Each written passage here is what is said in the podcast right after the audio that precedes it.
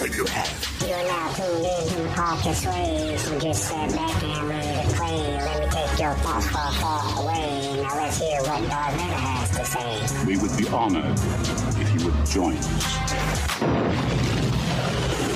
What's up, my fellow far, far away family? How's everyone doing today? Nothing new to report on my side of the galaxy. Sith are fighting, stormtroopers are missing. So I did. I got the first round of the COVID 19 vaccine. I wasn't going to get it at first, but after I thought about it a while, I concluded that I would be the guinea pig. If I got the shot and then dropped dead, the rest of my family would know not to get it. I would sacrifice myself for the ones I love. And so far, I feel fine. A little soreness in my arm, nothing out of the range of getting a vaccine. Let's get to some Star Wars. What does the rumors and news department have for us today? Rumors are floating around that Lucas is developing an animated Star Wars movie. Animated series have come a long way in Star Wars. Children's shows like Star Wars Droids and Ewoks aired in the mid 1980s, but neither were very good. Then we had the first feature length animated entry into the franchise. It was a disaster. I liked it, but the critics had a field day with it. I'm talking about the 2008 Star Wars The Clone Wars animated movie. It was introduced by Dave Filoni and introduced Ahsoka Tano into the mix, but it was punished by the critics and still only holds a Rotten Tomato score of 17%. Even with decades of nostalgia and goodwill for the follow-ups, picturing a fan base who hated Ahsoka and wondered who the hell Filoni was is impossible to imagine, especially given the filmmaker's contribution to Star Wars. But it would be an understatement to say the movie was rebellious. Since then, Filoni has found his groove and was instrumental in the success of both the Clone Wars series and Rebels. While he works closely with Jon Favreau in mapping out the live action feature of Disney Plus. He has turned it all around when it comes to animation, which thank God he did because them first ones that I talked about earlier were just garbage. But insider Daniel Richtman is now claiming that a new animated Star Wars movie is in the works. But the tipster didn't give us any additional information on what that form would take. It can be ruled out given that Lucasfilms will continue to monetize Star Wars for as long as possible. But Richtman's statement leaves it entirely open to interpretation. He did recently report that multiple R-rated projects and a comedy were both in early stages of development. So for now, we just have to wait to see if anything comes from the news. Let me rephrase that anything could come from the rumors because that is all it is at this point. Now let us move on to the quote for this week. And it comes to us from Albert Einstein. And he said, We cannot solve problems with the kind of thinking we employed when we came up with them. Let me rephrase that to something that is easier to understand. We cannot solve problems in the same way we created the problem. Basically, we create problems, then we try to solve it with the same methods we used to create it. We use things like hate, jealousy, acts of evil to cause problems. Then we think we can solve it using the same methods. We are human. We must change the way we think in order to change the world. Acts of goodness are the only things that will counter the acts of evil. I have been testing something out for the last week or so. I have been trying to say something nice to everyone, even people that I've had bad encounters with in the past. And I don't know if it helps them, but it has made my days feel a lot better. Okay, enough with all that. Let's get to chapter 17 because we were left on a cliffhanger last week, and I can't wait to find out what happens next. So let's get to it. Bane's challenge hung in the air, as if the relentless sheets of rain had somehow trapped his words. Through the darkness of the storm, he saw the crowd part, and Sirak step slowly forward. The Zabrak moved with a quiet confidence. Bane had hoped the unexpected challenge might unsettle his enemy. If he could rattle Sirak, catch him off guard, or confuse him, he would have an advantage before the fight even began. But if his opponent felt anything at all, he kept it carefully masked beneath a cold, calm veneer. Sirak handed his long, double-bladed training saber to Yivra, one of the Zabrak siblings who always seemed to follow in his wake. Then stripped off his heavy rain-soaked cloak. Beneath his robes, he wore a simple pair of breeches and a sleeveless vest. Without a word, he held out his balled-up cloak, and Loke, the other Zabrak, scampered out from the crowd and took it from him. Then Yivra scurried in to return his weapon to his open and waiting hand. Bane peeled off his own cloak and let it drop to the ground, trying to ignore the cold sting of the rain on his naked torso. He hadn't really expected Sirak to be flustered by his challenge, but at the very least he'd hoped the Zabrak would be overconfident. There was, however, a ruthless efficiency in Sirak's preparation, an economy and precision of movement that told Bane he was taking this duel very seriously. Sirak was arrogant, but he was no fool. He was smart enough to understand that Bane wouldn't challenge him again unless he thought he had some plan for victory. Until he understood what that plan was, he wasn't going to take his opponent for granted. Bane knew he could probably beat Sirak now. Like Githany, he didn't believe in the legend of a chosen one who would rise up from the Sith ranks. He was convinced Sirak was not, in fact, the Sithari. He didn't want to just beat him, however. He wanted to destroy him, just as Sirak had destroyed him in their last meeting. But Sirak was too good. He'd never leave himself exposed the way Bane had, not at first. Not unless Bane somehow lured him into it. Okay, this chapter starts off in an amazing way. The description of Bane standing in the middle of the ring, the rain pouring down on him, and the description of Sirak as he approaches the ring. It is an epic description of two rivals preparing for battle. The way Sirak confidently approaches the ring, how he holds up his hands and the other Zabrak just know what to do. They take his cloak and hand him his saber, are just symbols of his prestige in this academy. But Bane hoped that his challenge would rattle Sirak, something that if it did, Sirak didn't show it at all. Across the ring, Sirak assumed the ready position. His rain-slicked skin seemed to glow in the darkness, a yellow demon emerging from the shadows of a nightmare into reality's harsh light. Bane leapt forward, opening the melee with a series of complex, aggressive attacks. He moved quickly, but not too quickly. There were gasps of astonishment from the crowd at his obvious and unexpected skill, though Sirak turned aside his assault easily enough. In response to the inevitable counterattack, Bane let himself stagger back into a stumbling retreat. For a brief instant, he saw his opponent overextend, leaving his right arm vulnerable to a strike that would have ended the contest right then and there. Fighting his own finely honed instincts, Bane held back. He'd worked too long and too hard to claim victory with a simple blow to the arm. The battle continued in the familiar rhythm of combat, the ebb and flow of attack and defense. Bane made sure his attacks were effective yet crude, trying to convince his enemy that he was a dangerous, but ultimately inferior opponent. Each time he warded off one of Sirak's charges, he embellished his defensive maneuvers, transforming quick parries into long, clumsy swipes that seemed to keep the double-bladed saber at bay as much as through blind luck as intention. With the surge and swell of each exchange, Bane gently prodded with the force, testing and searching for a weakness he could exploit. It took only a few minutes until he recognized it. Despite his training, the Zabrak had no real experience in long, drawn-out battles. None of his opponents had ever lasted long enough to truly push him. Imperceptibly, the strikes of his foe became less crisp, the counters less precise, and the transitions less elegant as Sirak gradually wore down. The fog of exhaustion was slowly clouding his mind, and they knew it was only a matter of time until he made a crucial and fatal miscalculation.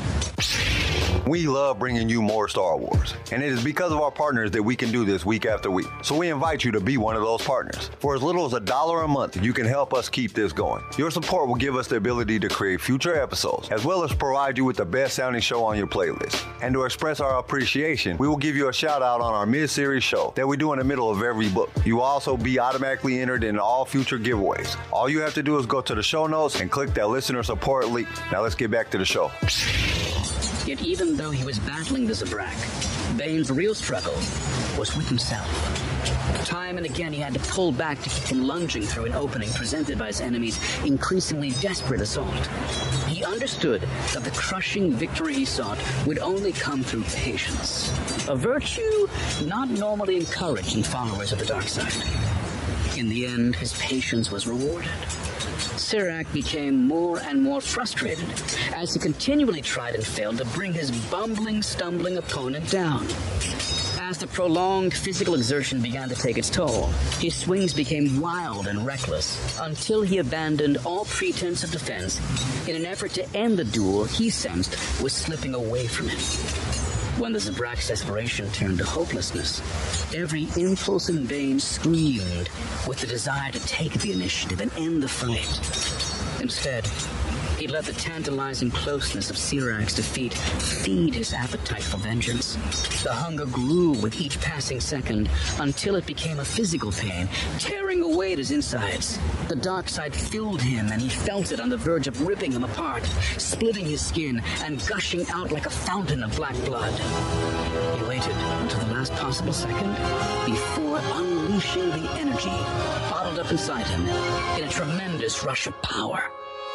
He channeled it through his muscles and limbs, moving so fast it seemed as if time had stopped for the rest of the world. In the blink of an eye, he knocked the saber from Sirak's hand, sliced down to shatter his forearm, then spun through and brought his saber crashing into his opponent's lower leg. It splintered under the impact, and Sirak screamed as a shard of gleaming white bone sliced through muscle, sinew, and finally skin. For an instant, none of the spectators was even aware of what had happened. It took their minds a moment to catch up and register the blur of action that had occurred so much quicker than their eyes could see. Sirak lay crumpled on the ground, writhing in agony and clutching with his one good hand at the chunk of bone protruding from his shin. Bane hesitated a split second before moving in to finish him off, savoring the moment and giving Kasim the opportunity to intervene. When the battle first starts, Bane uses trickery. He does clumsy moves to ward off Sirak's attack. He even passes a chance to end the battle. He had worked way too hard to end the bout that soon. He wanted to savor the victory when he claimed it. I'm sorry, but I could not have been me. I would have took the chance. Sirak is too good to let an opportunity just pass by. You might not get another chance to win. But the battle presses on. Then it happens. Bane finds Sirak's only weakness. Sirak has never been in a long battle. He has always ended the fight early on, so Sirak had no endurance. We all know this technique as the rope-a-dope. Let your opponent tire themselves out, then strike when they no longer have the strength to defend. But Bane had to be patient for his plan to work, something that is not a strong skill for a Sith. But he finds a way to resist his urges to finish it, and it pays off for him as he relishes in Sirak's pain. The pain of not being able to bring down the stumbling, bumbling lower class Sith in his eyes. Bane uses it to fuel the dark side as it passed the time. Then he releases it into a fury of strikes, ending with a slash to Sirak's arm and a blast to his leg that broke the bone and left it sticking out of the skin. It happened so fast that the other students didn't even realize what had happened. But then Bane hesitates for a moment and waits for Kasim to intervene. Enough! The Blade Master shouted, and the apprentice obeyed, freezing his saber, even in the act of chopping it down on his helpless foe. It's over, Bane. Slowly, Bane lowered his saber and stepped away. The fury and focus that had turned him into a conduit of the dark side's unstoppable power was gone, replaced by a hyper-conscious awareness of his physical surroundings. He was standing atop the temple roof in the middle of a raging storm, drenched in cold rain, his body half frozen. He began to shiver as he cast about the ground for his discarded cloak. He picked it up, but finding it so completely through, didn't bother to put it on. Kasim stepped from the crowd, smoothly placing himself between Bane and the helpless Zabrak. You have witnessed an amazing victory today, he told the assembled throng, shouting to be heard above the pounding rain. Bane's triumph was as much a result of his brilliant strategy as his superior skill. Bane was barely listening to the words. He merely stood in the center of the ring, silent, save for the chattering of his teeth. He was patient and careful. He didn't just want to defeat his opponent He wanted to destroy him. He achieved Dun Möch, not because he was better than Sirak, but because he was smarter. The Blade Master reached out a hand and placed it on Bane's bare shoulder. Let this be a lesson to you all, he concluded. Secrecy can be your greatest weapon. Keep your true strength hidden until you are ready to unleash the killing blow.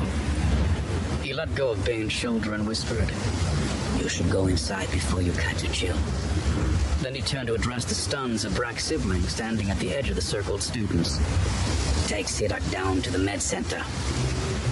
As they moved forward to carry their moaning and barely conscious champion away, Bane turned toward the stairs. Cassim was right. He had to get out of the rain. Feeling strangely surreal, he walked stiffly toward the stairs that led into the warmth and shelter of the rooms below. The crowd parted quickly to let him through. Most of the other apprentices were staring at him with expressions of fear and open wonder, yet he barely noticed. Kasim yells out for Bane to stop and he obeys, even though he was striking down with the killing blow. This part I didn't understand. Bane had him right where he wanted him. Why didn't he kill him? By leaving him alive, it will give Sirak a chance to get his revenge. It just doesn't make any sense. At this point, Kasim had entered the ring. He is standing between Sirak and Bane. Then he addresses the other students. He tells them that it is better to be smart than good, which I can't tell if it was an insult to Bane's skill or a praise to his accomplishment. Then he tells them all that secrecy can be your greatest weapon. Then he tells Bane to go inside before he catches a chill. These are the most caring Sith that I have ever seen. But Bane does as he's told and enters the temple. He descended the steps to the temple's main floor, walking in a stupor that was broken only when he heard Githany call his name. Bane! she shouted, and he turned to see her hurrying down the stairs after him. Her drenched hair was plastered haphazardly to her face and forehead. Her soaked clothes clung tightly to her body, accentuating every curve of her shapely form. She was breathing hard, though whether from excitement or the exertion of catching up to him, he couldn't say. He waited at the base of the stairs as she approached. She ran down the steps toward him, and for a moment he thought she would continue on into his arms. At the last second, she stopped, however, and stood mere centimeters from him. Githany took a second to catch her breath before she spoke. When she did, her words were harsh, though her voice was low. What happened up there? Why didn't you kill him? Part of him had been expecting this reaction, though another part of him was hoping she had come to congratulate him on his victory. He couldn't help but feel disappointed. He sent me to the Bacta tank in our first duel. Now I've done the same to him, he replied. That's vengeance. That's foolish, she shot back. You think Sirak's going to just forget about this? He'll come after you again, Bane. Just like you came after him. That's the way this works. You missed your chance to put a permanent end to this feud. And I want to know why. My blade was raised for the killing blow, Bane reminded her. Lord Kasim stepped in before I could finish Sirak off. The Masters don't want one of their top students to end up dead. No, she said, shaking her head. Your blade was raised, but Kasim didn't stop you. You hesitated. Something held you back. Bane knew she was right. He had hesitated. He just wasn't sure why. He tried to explain it to Githany and himself. I've already killed one foe in the ring. Qordis chastised me for Fohargh's death. He warned me not to let it happen again. I guess. Ah, I guess I was worried about what the Masters would do to me if I killed another apprentice. Githany's eyes narrowed in anger. I thought we'd finally stopped lying to each other, Bane. It wasn't a lie. Not exactly. But it wasn't entirely accurate either. He shifted uncomfortably, feeling guilty beneath her furious glare. You couldn't do it, she said, reaching out and jabbing him hard in the chest with her finger. You felt the dark side swallowing you up, and you pulled back. Now it was Bane's turn to get angry. You're wrong, he snapped, swiping her accusing hand away. I retreated from the dark side after I killed Fohargh. I know how that felt. This is different. His words carried the righteous weight of truth. Last time, he'd felt hollow inside, as if something had been taken from him. This time, he could still feel the force flowing through him in all its savage glory, filling him with its heat and power. This time, the dark side remained his to command. Githany wasn't convinced. You still aren't willing to give yourself fully to the dark side, she said. Sirak showed weakness, and you showed him mercy. That's not the way of the Sith. What do you know of the ways of the Sith? He shouted. I'm the one who's read the ancient texts, not you! You're stuck learning from masters who've forgotten their past. Where in the ancient texts does it say to show compassion to a fallen enemy? She asked, her voice dripping with scorn. Stung by the words, Bane shoved her sharply backward and turned away. She took a quick step to balance herself, but kept her distance. You're just angry because your plan fell apart, he muttered, suddenly unwilling to face her. He wanted to say more, but he knew the rest of the students would be down soon. He didn't want anyone to see them talking together, so he simply walked away and left her standing there alone. Githany followed him with cold, calculating eyes. She'd been impressed watching him toy with Sirak in the ring. He'd seemed invincible. But when he'd failed to kill the helpless Zabrak, she was quick to recognize and identify what had happened. It was a flaw in Bane's character, a weakness he refused to recognize. Yet it was there nonetheless. Once the passion of the moment had faded, once he was no longer driven by the dark side, his seething bloodlust had cooled. He hadn't even been able to kill his most hated enemy without provocation, which meant he probably wouldn't be able to kill Githany if it ever came down to it. Knowing this changed the nature of their relationship once again. Recently, she'd begun to fear Bane, afraid that if he ever turned on her, she wouldn't be strong enough to stand against him. Now she knew that this would never happen. He simply wasn't capable of killing an ally without justification. Fortunately, she didn't have the same limitations.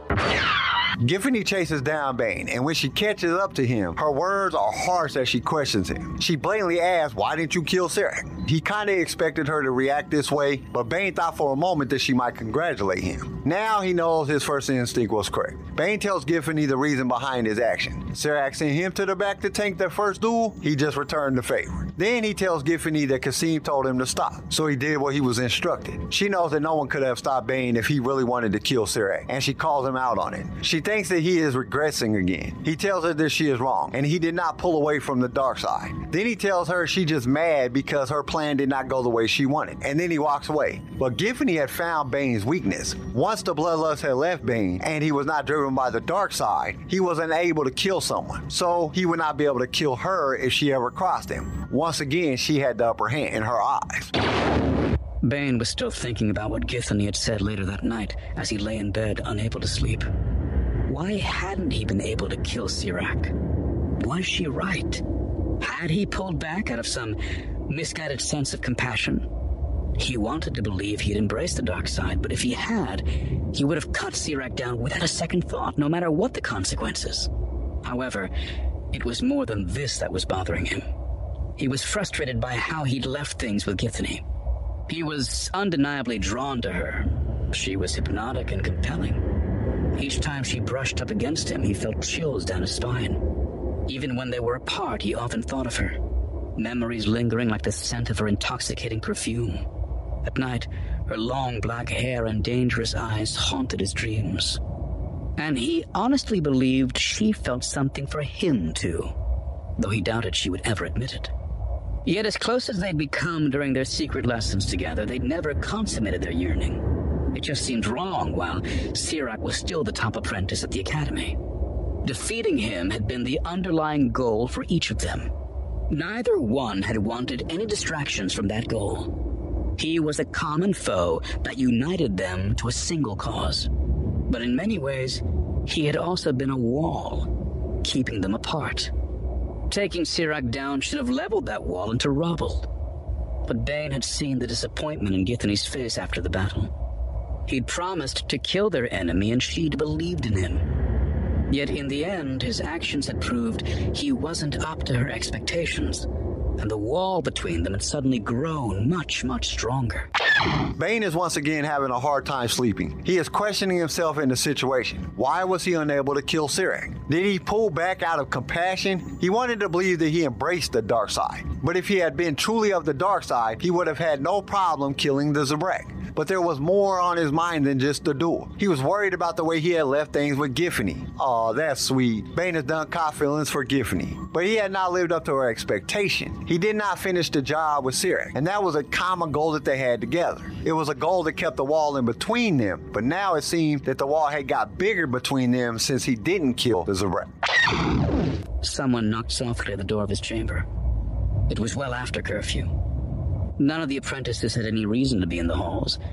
He could think of only one person who might be wandering the halls at this hour. Leaping from his bed, he crossed the floor in one quick stride and yanked open the door. He quickly masked his disappointment at seeing Lord Cassim standing beyond the threshold. The Blade Master stepped through the open door without waiting for an invitation. He gave Bane a nod that told him to close it once he was inside. Bane did as he was bidden, wondering at the purpose of the unannounced late night visit. I have something for you the Twi'lek said, brushing away the folds of his cloak and reaching for his lightsaber on his belt. No, Bane realized, not his lightsaber. The handle of Cassim's weapon was noticeably longer than most, allowing it to house two crystals, one to power each blade. This hilt was smaller, and it was fashioned with a strange curve, giving it a hooked appearance. The blade master ignited the lightsaber. Its single blade burned a dark red. This was the weapon of my master, he told Bane. As a young child, I would watch for hours as my master performed his drills. My earliest memories are of dancing ruby lights moving through the sequences of battle. You don't remember your parents? Bane asked, surprised. Cassim shook his head. My parents were sold in the slave markets of Nal Hutta. That's where Master Nadaz found me. He noticed my family on the auction blocks. Perhaps he was drawn to them because we were Twi'leks like himself.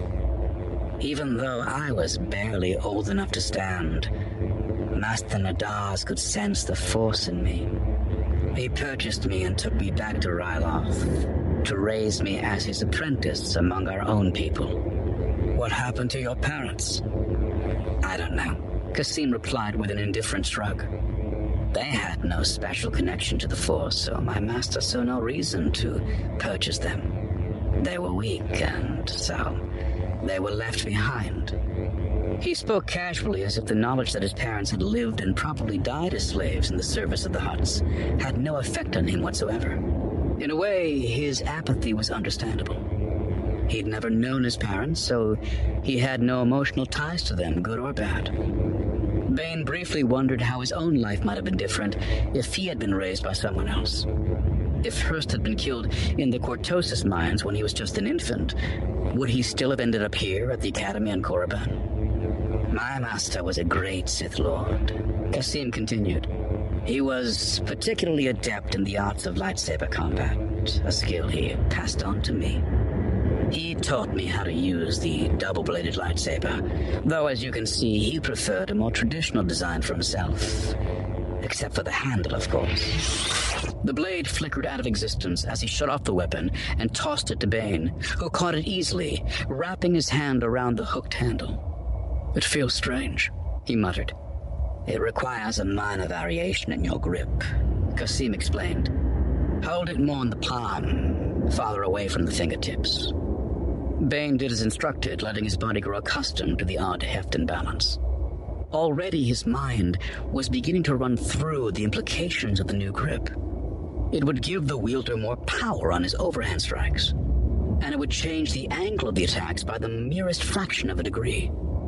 Just enough to confuse and disorient an unsuspecting opponent. Some moves are more difficult with this particular weapon, Cassim warned but many others are far more effective. In the end, I think you'll find this lightsaber will suit your personal style quite well. You're giving this to me? Bane asked incredulously.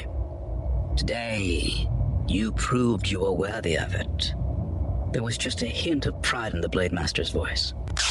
Bane ignited it, listening to the sweet hum of the power pack and the crackling hiss of the energy blade.